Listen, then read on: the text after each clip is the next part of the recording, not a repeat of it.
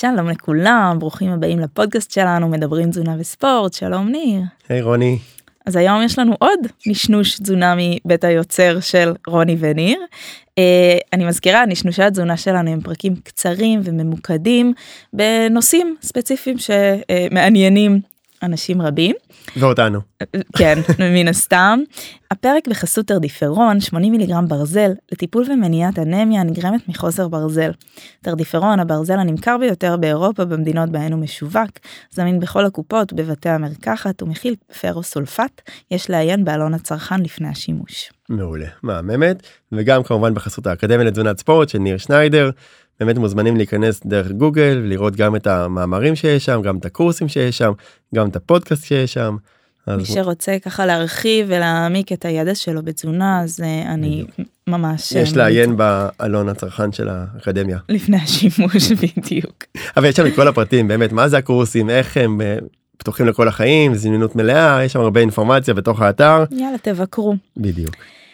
אז uh, כמו שאמרתי יש לנו היום נשנוש תזונה והיום uh, נדבר ניר על נושא שהוא מאוד מאוד רגיש שנוי במחלוקת ככה התלבטנו uh, לצלול לנושא הזה או לא לצלול יכעסו עלינו יאהבו אותנו אבל האמת היא שזה לא ממש אכפת לנו סתם לא זה מאוד זה אכפת לנו, לנו אבל אבל אנחנו פה באמת כדי ללמד להראות uh, uh, מדע להנגיש ידע.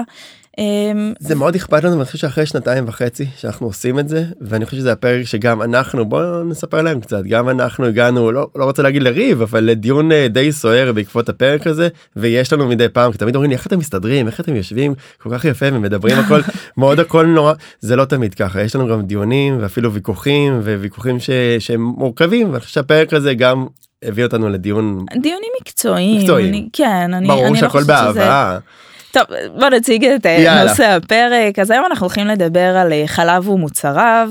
אה, נשמע תמים אבל אני חושבת שהרבה אנשים ככה זה מעורר בהם כל מיני רגשות כשאומרים חלב. יש הרבה אנשים שמיד אומרים זה הדבר הכי נורא שהיקום המציא אחרים יגידו זה הדבר הכי בריא שהיקום המציא ואנחנו מבינים שהאמת כנראה נמצאת איפשהו באמצע.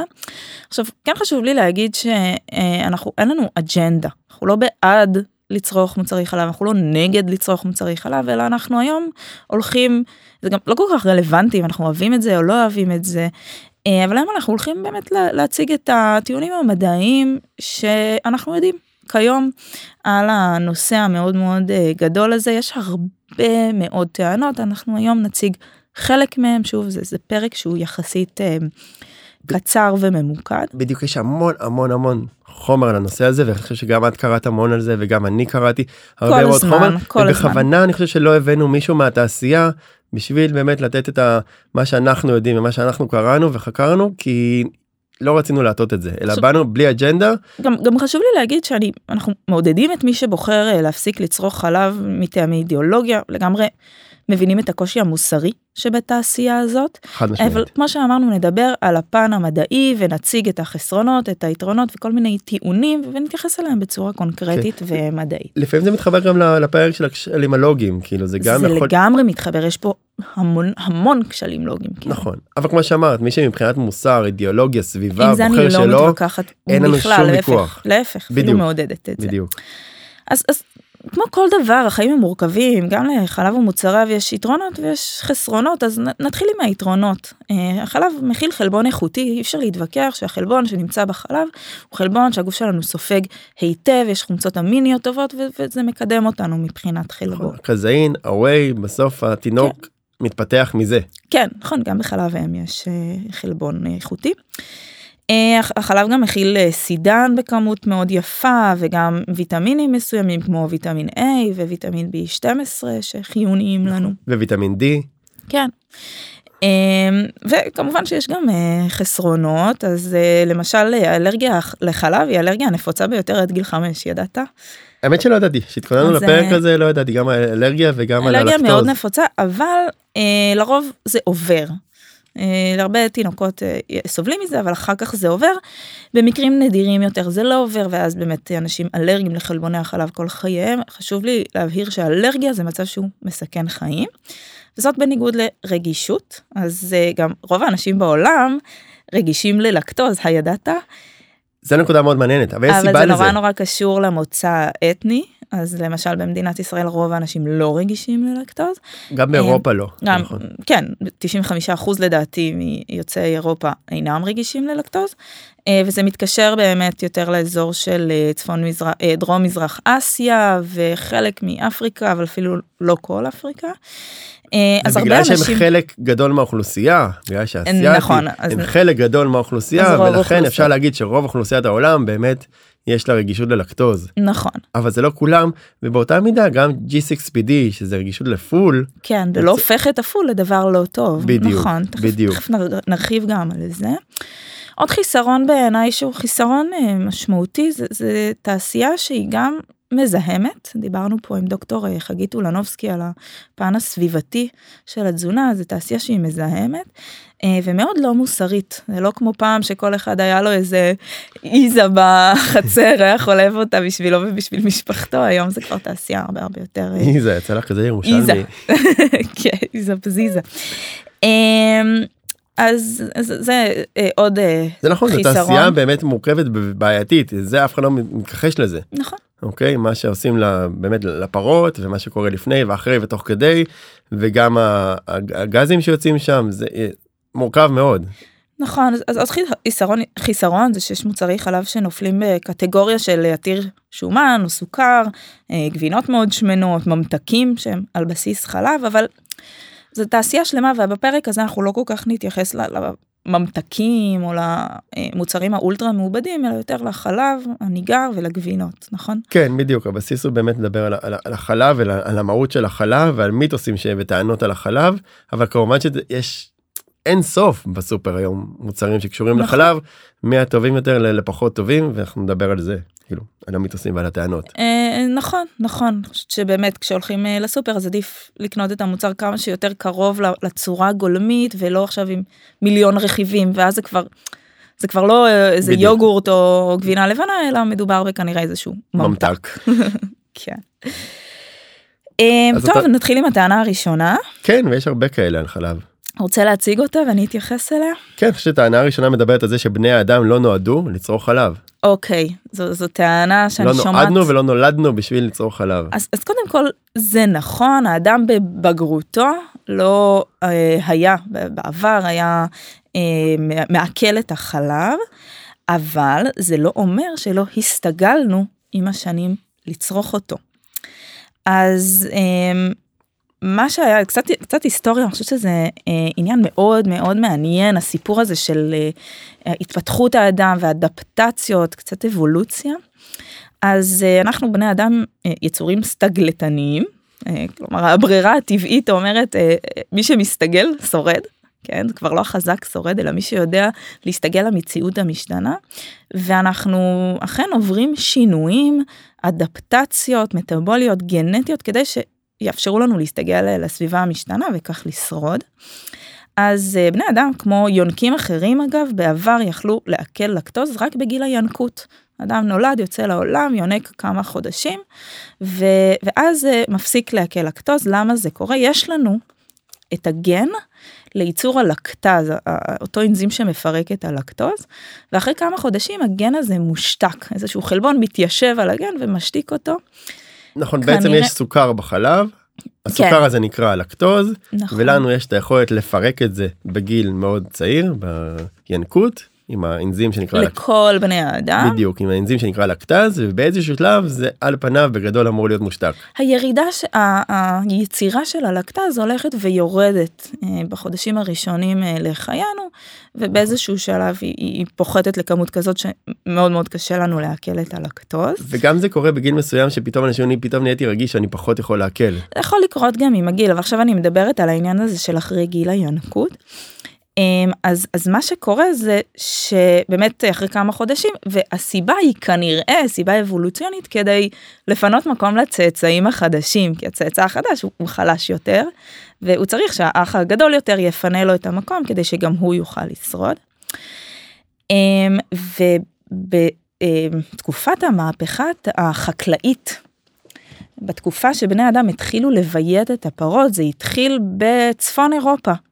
אה, באסיה לצורך העניין מצאו דרך אחרת למצוא חלבון איכותי, הם בעיטו את התרנגול ואת הסויה ומצאו דרכים אחרות, ובצפון אירופה בעיטו את הפרה, פרות, עיזים, כבשים, נכון. כבשים, נכון. כן. ומה שהבינו אז, ואני מזכיר לכם אז, לפני בערך עשרת אלפים שנה, זה היה מצב שצריך לשרוד, שיש מעט מאוד אוכל, הם הבינו שהם יכולים לא רק לאכול את החיה, את הפרה, ולקבל ממנה את הבשר והחלבון שבבשר, אלא יכולים גם לשתות את החלב של הפרה ולקבל הרבה הרבה יותר קלוריות וחלבון, וכך למעשה לשרוד. ואז מה שקרה, זה ממש אה, איזושהי אדפטציה גנטית, סוג של אה, מוטציה כזאת, שגרמה לחלבון שמשתיק את הגן כביכול לייצור לקטז, אה, לא להתיישב על, ה, על הגן וכך למעשה הרבה מאוד אנשים רוב יוצאי צפון אירופה וגם רוב אירופה כן. יש להם, ארצות הברית, כן לי ולך ניר יש מוטציה כן. שבגללה אנחנו ממשיכים לייצר לקטז גם בבגרות ולכן היום אנחנו מסוגלים לעכל לקטוז. עכשיו אני חושבת שמבחינה היסטורית ואבולוציונית זה סופר מעניין אבל בשורה התחתונה מי שרגיש ללקטוז ובאמת ממוצא כזה או אחר. שאין לו את ה... שיש לו את הגן הזה המושתק, אה, לא כדאי לו לצרוך לקטוז. זה באמת יכול להיות לא נעים, ליצור נפיחות, אה, כאבי בטן אה, ולעשות כל מיני צרות, אבל מי שיש לו את המוטציה הגנטית, אין עם זה שום בעיה שיצרוך את הלקטוז, וייתכן מאוד וזה מה שעזר לאנשים לשרוד בתקופה ההיא של אה, צנע והרבה פחות שפע. צריך לזכור שזה בעצם מוצר שיש בו קלוריות הרבה קלוריות יחסית קלוריות בריאות בגדול mm-hmm. אז אנחנו מדברים בין היתר על הטיעונים אבל סך הכל זה מוצר שיש בו כמו שאמרנו ויטמינים ומינרלים וחלבון וקלוריות וזה מה שצריך בשביל לשרוד זה לא מחליף מים אפרופו אבל זה לגמרי מחליף אוכל אז בשביל להתקיים זה היה עשה להם אחלה. כן אז אה, אה, באותה תקופה. אה, אגב כן.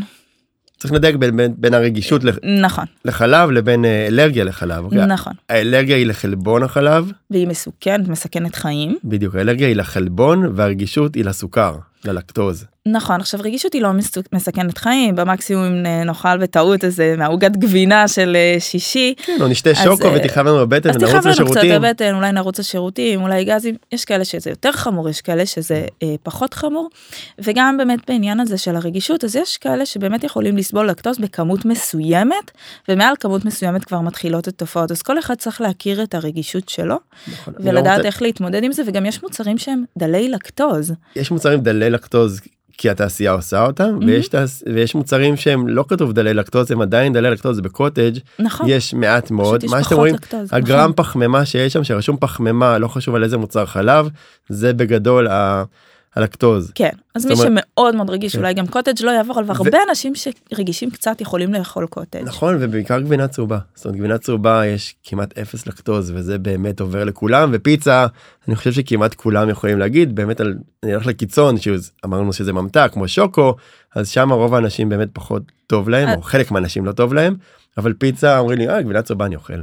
כן, אז אה, נכון. אז זה בדיוק ההסבר לזה, אני חושבת שאם נסכם את הטיעון הזה, אה, בגדול זה, אה, זה נכון, אה, במקור של בני האדם אה, לא אה, תוכננו ללעכל לקטוז, אבל מי שהסתגל לזה אין שום בעיה שיצרוך לקטוז. כן הסתכלתי אתמול היסטורית זה התחיל לפני 11 אלף שנים כן. כאילו זה משהו פסיכי לגמרי זה לא מאתמול שאנחנו רואים הסתגלות זה לא ביום יומיים האחרונים. כן זה נכון, עוד איזשהו כשל שלפעמים אנחנו משליכים על האדם הקדמון למה שנכון היום אבל היו כל כך הרבה שינויים מאז וגם גוף האדם השתנה מאז ויש כן, ממש אדפטציות גנטיות. תעשייה חקלאית וגם תעשייתית אבל זה גם הרבה לפני שאנשים פשוט גידלו לעצמם אבל זה באמת אה, כן. אל, אלפי שנים אחורה.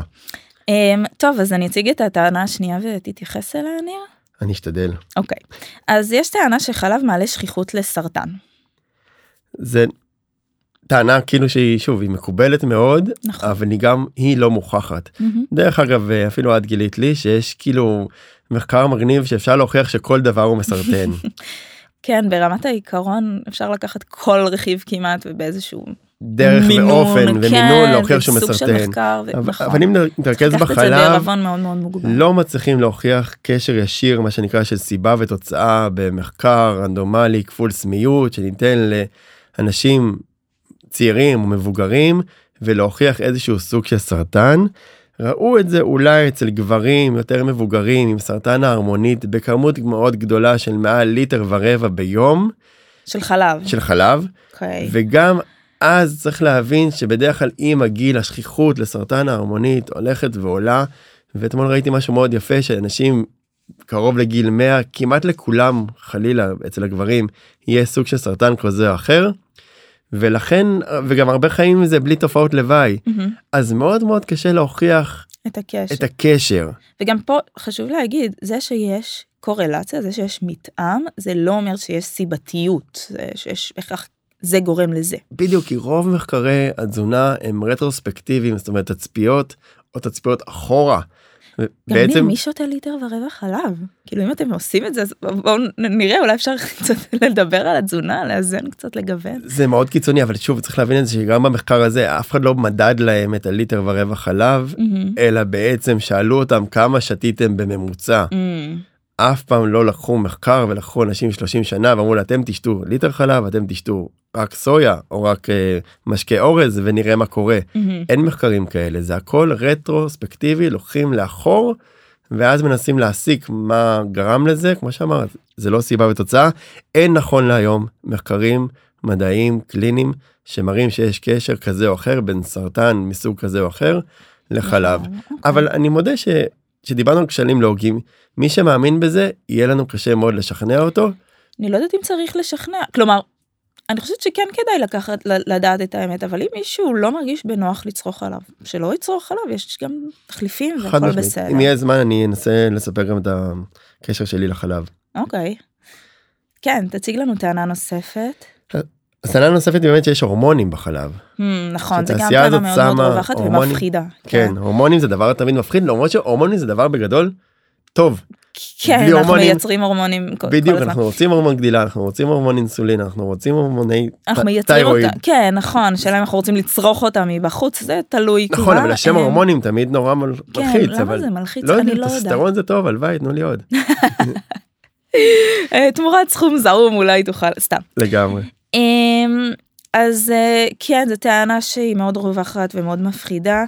Uh, בחלב יש הורמונים אבל במינון נורא נורא נמוך כל כך נמוך עד שאין לו פעילות ביולוגית בגוף. מה שמעניין אותנו זה לא האם יש או אין הורמונים זה איך זה משפיע על הגוף שלנו נכון? אז uh, אין לו פעילות אין לה הורמונים שנמצאים בחלב פעילות ביולוגית uh, בגוף.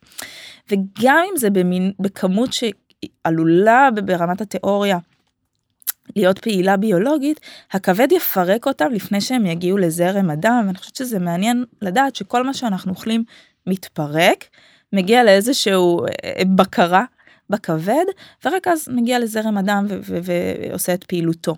כן, אז הכבד לא שלנו גם יודע ש... לפרק את ההורמונים האלה, כן. נכון, אנחנו לא טוענים שאין הורמונים, mm-hmm. אבל אם יש, זה כמות זעומה. שנכון להיום הגוף יודע להתמודד איתה ואין ספק שלא רק תעשיית החלב כל תעשיית המזון אם זה גם uh, ריסוסים כן. וגם בירקות וגם בפירות שהם סופר בריאים והכל... יש חומרים במינון כזה או אחר שבסוף גורם לנו להתקיים גם צריך להיות פיירים דיברנו על זה קצת עם חגית כן כי אנחנו צריכים להבין שבסוף אנחנו מתקיימים מהתעשיות האלה כי אופציה ב' היא מאוד מורכבת. כן, אני חושבת שהרבה אנשים לא מבינים שמה שבסוף משנה זה המינונים של דברים כל כל נכון. דבר במינון מסוים עלול להיות מסרטן או מזיק או רע או פוגע. כן. ו... וגם מועצת החלב שלא לא נזכיר יותר מדי אבל, אבל בכל זאת גם היא הורידה את ההמלצה למינון היה שלוש שלושה מוצרים ביום נכון לא ניכנס לוויכוח אבל כרגע ההמלצה הזאת ירדה. כן. זאת אומרת הכל כמו שאמרת במילים אחרות עניין של מינון. מינון. ואין לי... ספק שסידן יש גם בתפוז וגם בברוקולי. אבל גם אם תצרכו מזה המון תקבלו אולי כאב בטן מעשרה תפוזים ולכן כן. צריך לגוון ולמנן את זה לנהל את זה. כן נכון סידן זה משהו שבאמת אה, אה, אנחנו קצת מאתגר אותנו מבחינה תזונתית אז מוצרי חלב זה מקור יחסית עשיר לסידן. יש עוד מקורות אבל יש עוד אבל מקורות ומי שלא צורך מוצרי חלב יכול למצוא סידן גם בצומח. יש לי איזה שהוא פאנפקט אה, כדי לקבל את אותה כמות הורמונים שיש אה, בגלולה למניעת הריון למשל נצטרך לשתות 5,000 ליטר של חלב. וגם אז כנראה שהם התפרקו במערכת העיכול שלנו לפני שהם יהיה להם פעילות אה, ביולוגית. ואגב זו הסיבה שכדורים אה, עטופים במין קפסולה כזאת כדי להצליח לעבור את הפירוק המסיבי של מערכת העיכול חלק מהתרופות חוששים מפירוק ולכן עוטפים אותם. נכון באמת רוב הדברים שחלילה יגרמו לנו נזק כזה או אחר נצטרך לעשות איזשהו abuse לגוף כן. גם מסיגריה שאנחנו כבר יודעים שהיא מסרטנת נכון ואנחנו יודעים שזה לא נכון. בריא לנו. נכון. א' זה לא גורם לאנשים לא לעשן. אולי לאט לאט זה גורם לשנות את הדעה. לחלק, לחלק, לחלק. כן. אבל אני אומר גם זה לקח הרבה מאוד זמן להוכיח וגם פה בתעשייה הזאת צריך להוכיח ולא מצליחים. זאת אומרת אני חושב שיהיה גם הרבה אינטרס להוכיח שהתעשייה הזאת היא לא טובה ועדיין גם סיגריות בהתחלה מכרו אותם כמוצר בריא ולקח כמה עשורים. אתה אומר לשקר אין רגליים. בסוף אם משהו נורא נורא מזיק אז יגלו את זה. יגלו את זה כן. ובינתיים לא מצליחים וצריך להבין שלוקח הרבה מאוד זמן ועניין של מינון גם מסיגריה אחת לא יקרה כלום אבל שהופך להיות abuse כן. אז כנראה שאז הגוף אה, באמת יהיה בצרות אז 5,000 ליטר של חלב שווה בערך לכמות הורמונים של גלולה אחת עכשיו אנשים כן. יפסיקו לקחת גלולות אבל לא, לא, זה כבר לא התחום שלי, לא אכפת לי. סתם. אה, ניר, חלב מכיל אנטיביוטיקה. אוקיי אז גם זה באמת נושא מורכב כי אנטיביוטיקה שוב אתה לא איך מסתכלים על זה בתיאוריה אתה יודע כשאני חולה בא לי לקחת אנטיביוטיקה כן, אבל אתה לא חולה כשאתה אוכל אה, ביום יום. בדיוק אז אנחנו נורא מפחדים מהמילה אנטיביוטיקה ויש פה איזושהי רגולציה שבודקת האם האנטיביוטיקה שחלק מהפרות מקבלות אני מודה שאני לא רפתן ולא נכון, ולא לולן ולא נכון. מכיר ממש לעומק את כל הסיפור של התאים הסומטיים יש לומר, כן. יש לומר אין דיאט עם מה שאנחנו יודעים היום בגדול בחלב אין אנטיביוטיקה שהיא מסוכנת ואם זה קורה החלב הזה לא עולה למדף. ויש את זה תמיד ריקו לדברים האלה אז, אז זה לא יגיע לשם. כן, יש אולי אה, אה, כמות מזערית. שוב, חשוב להבין שכמות מזערית זה לפעמים שווה ערך לאפס, כי כן. כי אנחנו לא יכולים להימנע מ- מכל הדברים המזיקים בעולם, אבל יש כמויות שהן פשוט אין להן השפעה ביולוגית, ואז מבחינתנו זה בטוח לשימוש. כן, שזה מאוד קשה כי מישהו יגיד לי חלב מכין אנטיביוטיקה אז את אומרת אוקיי יש משהו מזערי. אבל מזערי זה באמת, אה, כן אבל השאלה מי באמת כאילו אם מזבוב עושים פיל. התשובה היא כן, מזבוב עושים פיל. נראה אם אה, חלב הוא מאכל פרודלקטי, כלומר מעודד דלקת. אני לוקח הרבה אוויר.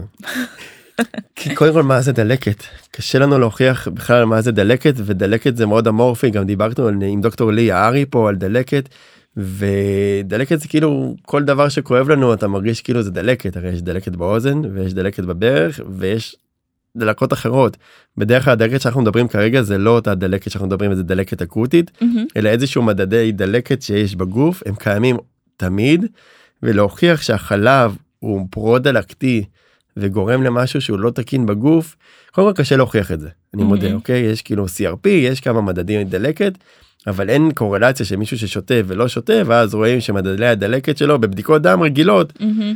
עולות אוקיי אפשר לבדוק את זה ולא רואים את זה.